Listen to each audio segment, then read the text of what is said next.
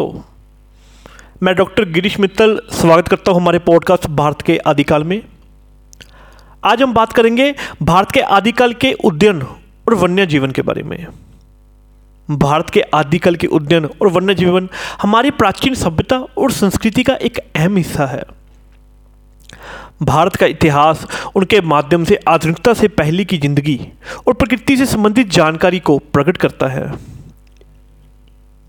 इन उद्यानों और वन्य जीवन का संरक्षण महत्वपूर्ण है, क्योंकि ये हमारी विस्तृता को संरक्षित रखते हैं।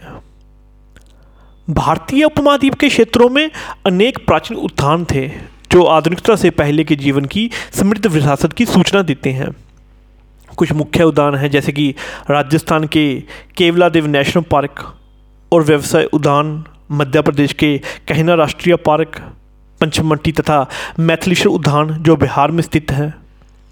इनमें से हिमालयन उद्यान स्थानीय समुदायों के वासियों के लिए एक महत्वपूर्ण स्थान है। जो दुनिया के सबसे उच्च वनों में से एक है, जहाँ पर कई प्रजातियों के जीव विहार करते हैं, जैसे स्पिट बैंस, हिमालय तेरर हिमालय धुंधल अरुणाचल बैंस लेफ्टनल ड्रैगन आदि।